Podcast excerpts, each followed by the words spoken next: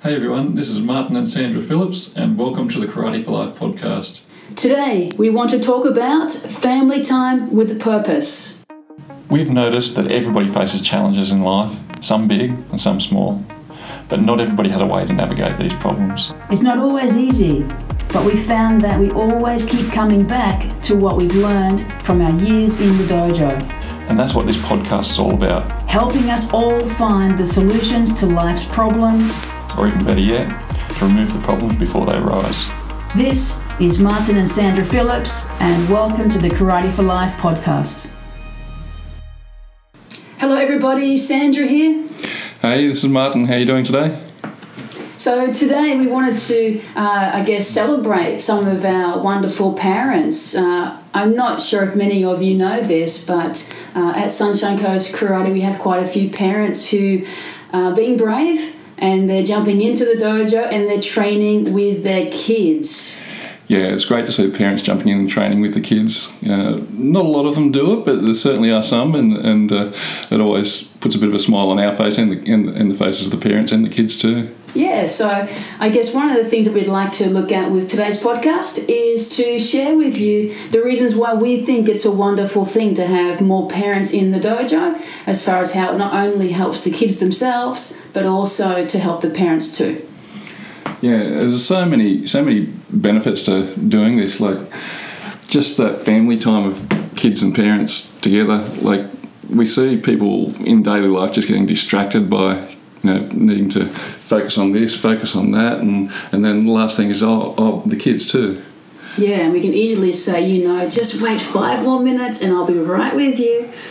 But it doesn't always go down so well if we do it too often with our kids, does it? No, they don't tend to like that too much. Yeah, yeah. So I guess that's one of the great things is when you're in the dojo, you have driven to the dojo together, you are in a class together, and it's going to go for 40 minutes, that class potentially, or longer. So you have to get in that moment, don't you?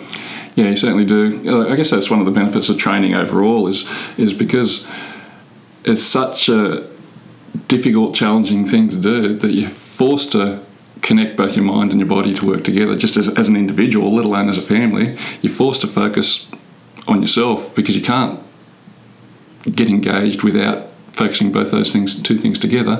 And then when you bring the family element in as well, uh, it's a, it's a whole different story.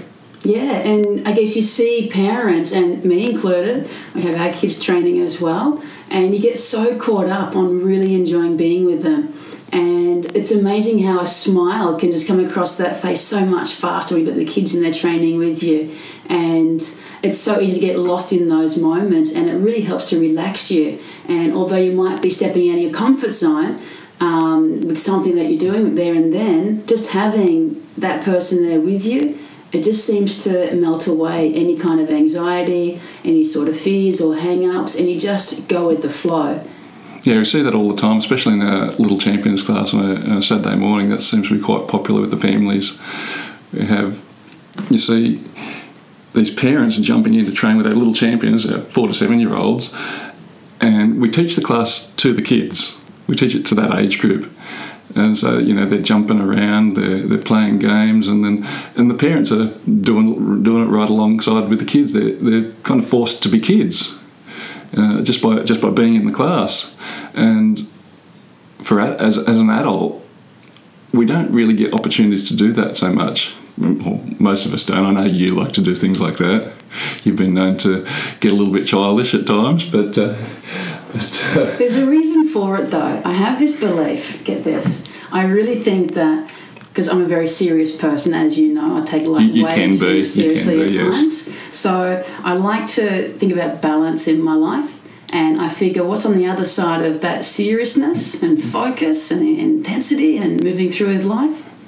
It's being a bit more childlike, I guess, and having some fun and creating adventures. And I guess that's sort of what keeps things really alive and full of energy for me is when you're creating moments with families and with ourselves where we're looking forward to something in our life. And it really helps you, um, I guess, move through that moment there and then and get excited about something. Yeah, and, and I guess in that in that dojo context, it really brings the parent into the child's world, doesn't it? Yeah, no, it's pretty amazing watching them, isn't it? And I guess another great benefit would be that on that car ride home, this is the chance for the parents to be, you know, that child's number one fan and they've got something to talk about together and get excited about and work mm. on together.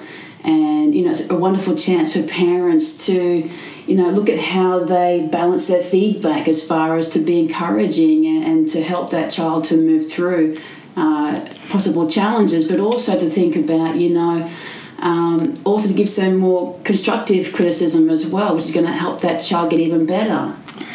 Yeah, because I guess that's one of the things that we look at look at when we're talking about ourselves is, is when we're giving feedback to ourselves, we want to give feedback like we're giving it to a child. So, so quite often when we're, it's really easy to get hard on yourself and you give feedback in such a way where you just kind of beat yourself down. But when you've got your own child, and you, most well, most parents I know wouldn't intentionally talk down at their children, they wouldn't give them a hard time and, and work and, and uh, you know, treat them badly with their words. And it, it kind of causes you to reflect a little bit on how you do that with yourself too. Mm, that's one of the greatest gifts for training with your kids, isn't it? It really uh, brings to the surface that extra bonus, I guess, is that you, uh, I guess, you become a mirror to your child and vice versa. So if you see your child doing something in a certain way or you see them responding to things in a certain way, they get it from somewhere. And if we are open enough, I, I think that that's a really beautiful thing because when we see things in our children, it's a chance for us to look back at ourselves and say, you know, do I need to come back and work on that as well? Yeah, that mirror can be a it can be a really good thing. It can be a really scary thing at times because you look at look at things that your children do and you think, "Wow, I'm, they're really good kids, aren't they?" And they've got that from somewhere. But then at other times you look at them and go, "Wow, where did that come from?" It was uh, out of the blue. But but really, it's that mirror being held up, isn't it? A lot of the time. Yeah, it's so true. And which then that gets us back to going, okay, full circle. Let's take some responsibility for this, and let's kind of go, all right. So in my day, I'm going to make an effort as a parent to lead by example with that particular weakness, and I'm going to show my child another way of doing that or approaching that. And it's absolute gold because you know in the dojo, it's it's quite clearly a place where you are perfecting your technique and the way you use your mind and your body. And, and then when you have your children to train alongside of, you have this another learning uh, possibility of there's this mirror, there's this young you next to you, watching you, copying you, and it just bounces back to you in a way where it's like instant feedback which says, all right, I'm on the right track with this attitude or this characteristic about myself, although this I might need to do some work on.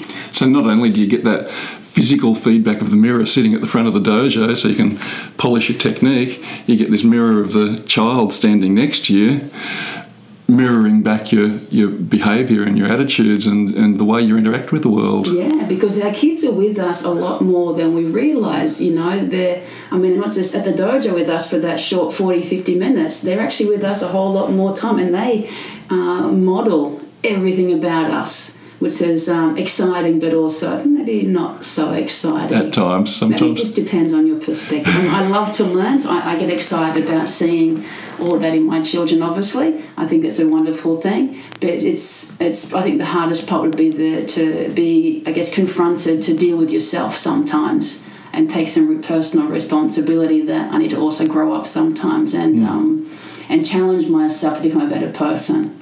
Mm, it can be a, certainly a really challenging thing, but you know this this training with the family is one of the best things about being in the dojo. Is not only we're talking about our own kids, but but in time as teachers, we get to see all of our members as family.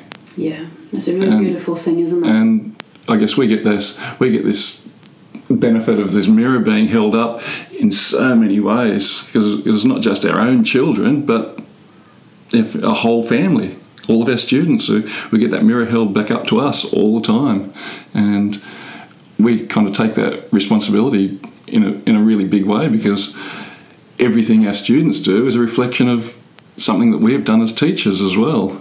That's right. So, so it's certainly ongoing learning for us. The more students we have to work with, we the more mirrors we look into, and I guess it's a beautiful thing in terms of what we can create within ourselves as we move forward. But certainly very confronting at times. Oh, it certainly is. Mm, so I guess what I guess what we're trying to get at is that um, having these wonderful parents step up, it's it's certainly uh, been a wonderful thing, and we have much gratitude uh, for all the parents who are stepping into this role of uh, being a hands-on parent and jumping in and training next to the kids. Leading by example. Yeah, and it's certainly a beautiful way to really accelerate the idea of bringing out the best in our children. But you know, the bonus though, it, it really brings out the best in ourselves as well if we are open to receiving those lessons of our wonderful mirror. Thanks for listening to today's episode on the Karate for Life podcast. If you found this episode useful, please comment on our website, karateforlife.com. Share it with your friends via social media and don't forget to tag us. Hashtag Karate for Life podcast. And if you've got a topic that you'd like us to cover in future episodes or a question that you'd like to ask about karate or life, please send us a message. We'd be more than happy to share our thoughts. Thanks again for joining us and stay tuned for the next episode, which will be about seeking continual improvement with the rule of 1%.